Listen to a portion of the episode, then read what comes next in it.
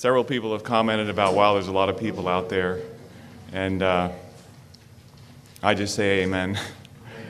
Um, it's not a frightening, frightening view, it's a, a blessing. So, if you will, I'm, I'm gonna, we're going to pray, and I invite you to kneel if you want. I'm afraid I'm going to cause fireworks with this mic, so I'm just going to stand here and pray, but I, I invite you if you'd like to, to kneel and we'll pray to start our devotion.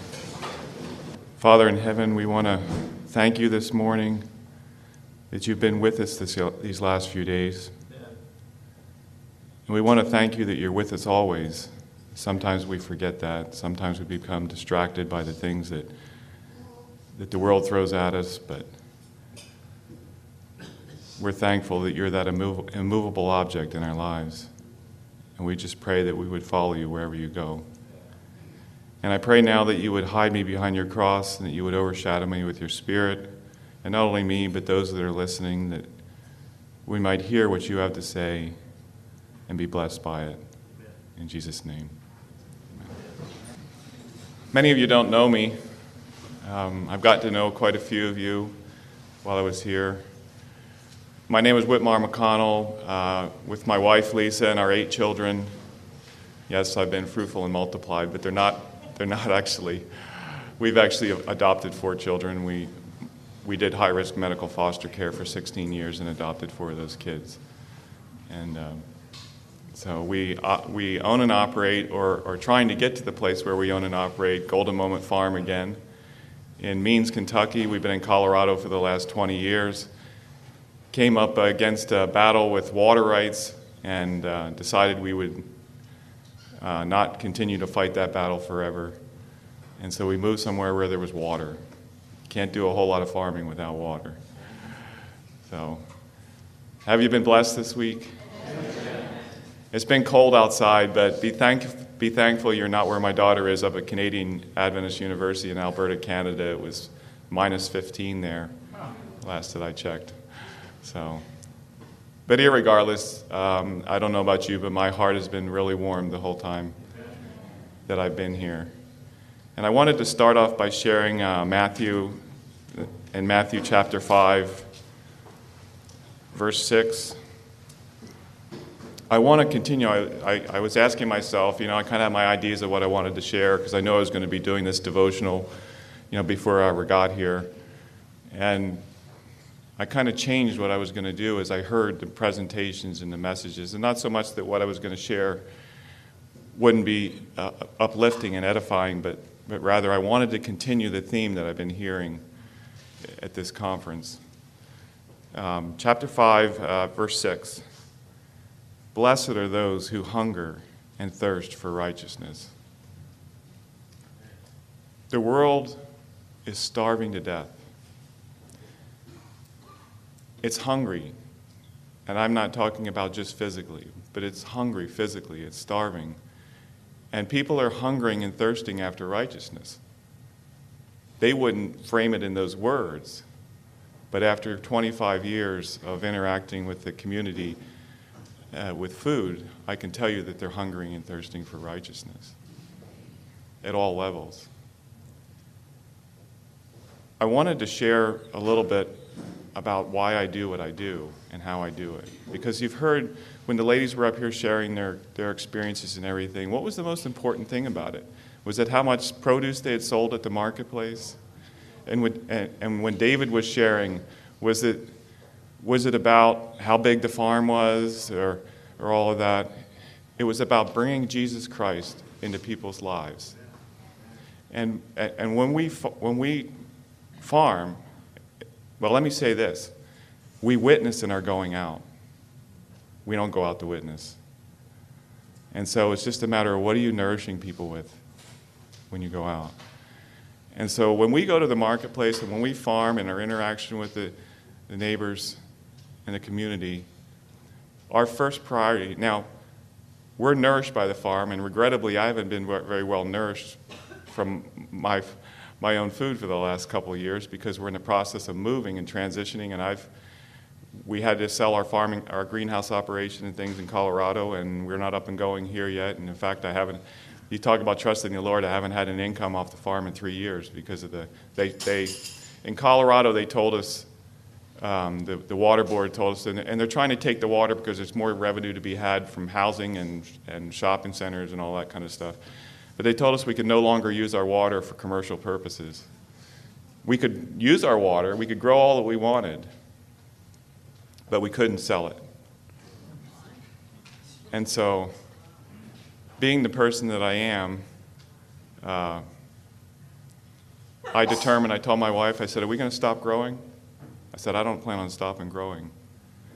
I didn't make a penny for two years, but I grew everything I had already, had already been growing previously.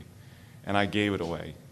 I gave it away to people who were out of jobs. I gave it away, I gave it to the food bank because I was determined that I was going to continue to bless people whether the world would try to stop it or not. And uh, so, unfortunately, I haven't. And if I look, look a little thin, I, I, I haven't been blessed by my own food. And if you've ever tasted of the Lord and seen that He's good, it's a hard thing to go without. and unfortunately, a, a, little over a year ago, I got contaminated water out of a well and, and uh, was sick for six weeks and lost 30 pounds and uh, was not able to gain it back, any of it, until I was finally this year we started growing again on our farm there in Kentucky, and, and I've started gaining the weight back, which I'm thankful for. Um, but when we go to the marketplace, our first priority is that people see Jesus. And so when we, when we go to the marketplace, we bring the absolute best that we can bring. Remember, you're, when, you, when you're going into, into the public, you're witnessing and you're going out. And so you're, if, you, if we go in and say that we're Christians and we bring something to them that doesn't make any difference, any more difference to them than what the world's offering them, then what are we testifying to as far as to the character of Christ? So we always try to bring the absolute best, and the only way we can bring the absolute best is if we're in harmony with the Word. And I mean that both in spiritual terms and I mean it in physical terms. But we would bring the absolute best, and we would we would represent ourselves, or we would display it in the most invite, beautiful way. Now, not just throw it on the table, but blend the colors and the shapes and the textures and everything so that it painted a beautiful picture. You know, I don't know about you, but uh, I work with a health center, and we're trying to get them, we're trying to help them get up and producing their own, you know, highly nutritious food because food's the number one medicine and it's probably one of the weakest links we have in, in trying to reach people and minister to people with health problems because we're really not giving them everything that they could. And uh, Steve Day, who's, who's running that center, he really, he really wants to do it and he's, he's so busy he can't do it, but when he gets these free moments, he'll go out there and he'll work around and plant stuff and then the, uh, he won't be able to get back out there and, and guess what happens? the weeds come and choke everything out. And so I spoke to him one time. I said, That garden is an object lesson. And here you have people coming, for example, who are already dealing with problems in their life. Their health is not right. You know, in their, in their mind, they feel my life is just messed up. And how would you feel if you looked out over this garden? Now, their balcony for the Lifestyle Center looks out over where the garden is. And I said, How would you feel if you're discouraged and you're, you're, you're struggling with this difficulty that you're dealing with, and you look out over a weed patch. And how, now let's look at it the other way. How would you feel if when you looked out over there you saw nice straight rows that were clean and orderly and beautiful, and there were flowers here, and everything looked cared for, and as, as, as, if, as if it was doing well? It would be hopeful to you, wouldn't it? It would be encouraging, and that's that's what we need to bring to the world. And so when we go to the marketplace, we want to make things, we, we want to present it in a way that's beautiful. And then we want to, we want to present ourselves in a way that's fitting of the, the character of God. We're there to care. And I want to just share a little bit. You, have heard several things, and that's the priority. And so when we go to the marketplace, we, use, we normally use a scale. Now, some people will put stuff in bunches or in baskets and stuff like that, but we typically use a scale. And we weigh things out. And the reason is we had, we had so many people come to us and say, Well, I don't need that much. Is there any way I could just have this or that. And so I decided we just do it by scale. And if somebody wanted one carrot, they could have one carrot. And if they wanted a whole bunch of carrots, they could have a whole bunch of carrots. And, um, but we always press it down and make it overflow. And we'll watch, I always watch the customers when, when we put stuff on the scale to weigh it, and they have this very, they're watching close. You know why they're watching close? Because they think I'm going to try to cheat them. And then when they look at the scale and they have a pound of stuff, and I, or they have a pound and a half of stuff, and I only charge them for a pound, they look up at me, and you just introduce Jesus to them.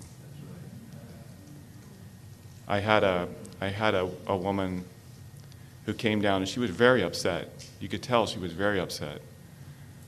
And she had come down to our stand, and she, um, and so I said, What's the matter? I asked her, What's wrong? You know, if we're true Christians, we're concerned about people's well being. And she said, I bought this bunch of beets from this other stand up there, and I got them home and they were rotten inside. And so I brought them back to them and I asked to get my money back, and they said that all sales were final.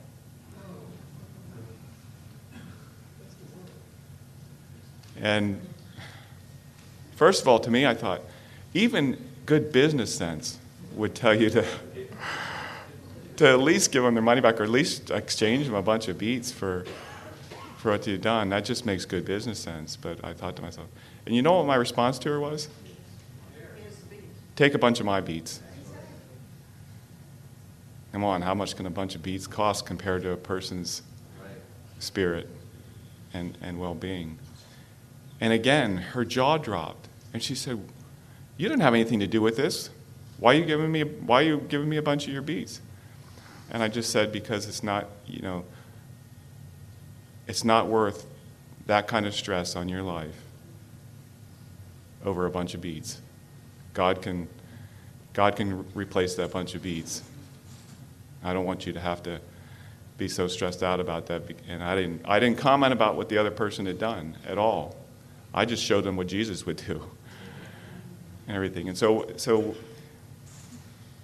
you could go on with this, but, but my point here is, is that yes, we go out to provide a livelihood for ourselves, and we grow to nourish ourselves. And we also grow to learn from the Word. And you are learning from the Word in that garden. And, uh, but our first, our first priority, if we have to give up every other one of those, is to make sure that Jesus is witness to, that God is witness, that the true character, the image of God, is testified to in the world, because isn't that what God's calling us to? Now, I'm going to shift gears here a little bit. After you were blessed by these meetings, right? How well equipped do you feel to go out and, and do all of this? How many people feel really feel they're just they got it all together and they're ready to go charging into it? I've done this for 25 years, and the longer I do it, the more of a little child I feel like because the more I learn, the more I realize that there's so much more to learn. But you know what? We don't need to worry about that because God is fully equipped. And, and that's what we need to remember. And I want to take us to Isaiah 55. If we go out, because God's calling us to follow Him. And look at the history of, uh, look at the history of, uh, of God's people including our own history. How many times did they obey him? It was very rare, wasn't it? How many times was God faithful? Always. Always. So I want to read in Isaiah 55, starting in verse 6. The most important thing is we're following the Lamb wherever he's going. Okay, Isaiah 55, verse 6. Seek the Lord while he may be found, call upon him while he is near. Let the wicked forsake his way, and the unrighteous man his thoughts. Let him return to the Lord, and he will have mercy on him, and to our God, for he will abundantly pardon.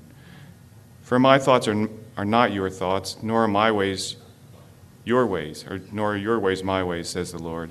For as the heavens are higher than the earth, so are my ways higher than your ways, and my thoughts than your thoughts. For as the rain comes down and the snow from heaven, and do not return there, but water the earth, and make it bring forth and bud, that it may give seed to the sower and bread to the eater, so shall my word be that goes forth from my mouth. It shall not return to me void, but shall accomplish what I please, and it shall prosper in the thing for which I sent it. Models are designed to achieve a purpose. And one of, what I tried to share this week was that we need to try to find God's purpose in what we not only in His Word, but in what He made. You know, in fact, in, in uh, Steps to Christ, Spirit of Prophecy says that if we will bring together the lessons from what God made with the lessons from His Word, it'll bring deeper conviction. There'll be a deeper understanding, a deeper appreciation, because we'll see the harmony between the two. Um, but a model is designed to achieve its objective. And if we try to take a model that's not in harmony with God's Word, and overlay it with religion, guess what's going to happen? What's going to work? Is the religion going to get its way, or is the model going to get its way? The model will always get its way. It'll always get its way. And so, if that model is not in harmony with the Word of God, then um, it will achieve its purpose. But we say here, we want to we want to achieve God's purpose. And so, we need to continue to strive. What I would like to say is we need to press together as a people. We need to do like the pioneers did at the founding of the church, and we need to come together. Larry, like you shared, we need to come together and we need to pray to God and we need to appeal to Him to give us clarity. There's not a, I don't believe there's an insincere person in this world. I mean, in this, in this room. We all want the same thing. And so let's go to God and let's get the same thing because it's as we come closer and closer together that we will more fully, more fully reflect the character of God. And lastly, I want to share, as I started out, that the world is starving. The world is hungering and thirsting after righteousness. And again, like I said, the, they wouldn't put it in those words. But I know from my interaction with, with people and it's, it's at all levels. It's not just spiritually and it's not just physically. They're starving to death. But we live in the most connected world, uh, connected world ever. Technology is connected, you know, that made the, the world, the globe, a small place. And yet people are more isolated than they've ever been. I wanted to share an experience just so you understand this that, that we witness in our going out. We take the Spirit of Christ with us wherever we go, in whatever we're doing, so that, for example, you might be in a checkout line, just a checkout line. And you know what? I don't worry about how many stars are in my crown. I worry about how many stars are going to are be in crowns. And so, in the checkout line, you know, you come through there, and the poor cashier has been everybody's grumpy and miserable, and and she's had to deal with that, or he's had to deal with that all day long. And you come along, and you're simply friendly and polite if you don't if you don't think they notice that you're mistaken they notice. When we when we said that we were moving from colorado we thought a lot of people really didn't it didn't matter. When we did foster care we had a child we couldn't go to church because he could we couldn't take him to church. And so we weren't to church for like six months when we first got him. You know nobody called Nobody came to see, you know, how come we weren't in church and everything. And so some things can happen like that. I don't know if you feel that way when you try to follow the Lord, and sometimes it feels like, well, nobody cares. But when we said that we were going to be moving, all of these people all said, no, no, no, you can't move. We need you here. And the vast majority were people that weren't in the church, but there were quite a few in the church. And my wife said, Why didn't they say that while we were here? um, but one, one person who was not an Adventist, not a Christian, said to us, You can't leave because you're our anchor. We take courage and hope in your experience. And so, don't think because somebody doesn't say it to you that they're not experiencing it, that your life is, is not impacting other people's lives. And so we need to be sure that we're bringing the fruits of righteousness to, righteousness to life at, at every level. People are starving at every level. And so I just want to, I want to finish with that. I want, to, I, I want us to end this, this conference with what's already been shared here is that Jesus Christ is what the world needs. And it needs to be our first priority in life no matter what we're doing.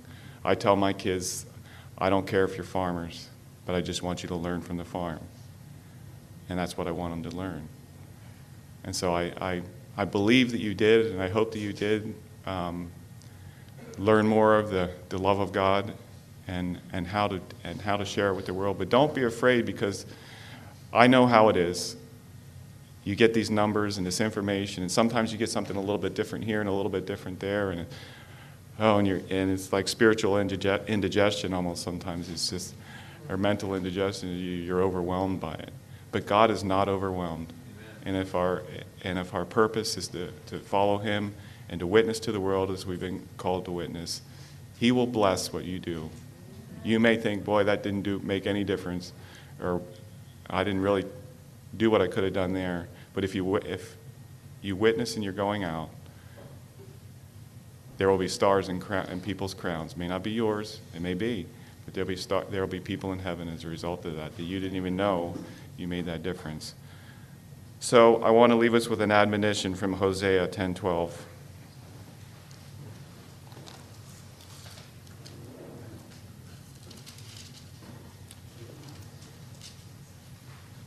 Because you see, the, the reality is that, that uh, the, the earth is waxing old and we're, we're waxing old. That God's going to have to give us new bodies and He's going to have to create a new earth because those things are deformed, they're destroyed.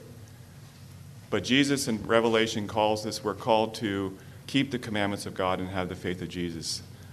So that in that deformed body, just as Jesus did, and that's the greatest hope we have, God can restore his character in our lives and we need to we need to um, storm, if you want to put that way, the gates of heaven.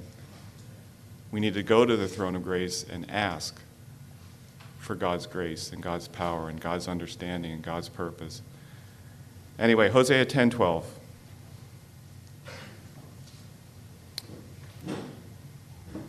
Sow for yourselves righteousness, and you'll reap in mercy. Break up your fallow ground, for it is time to seek the Lord till he comes and rains righteousness on you. Let's pray.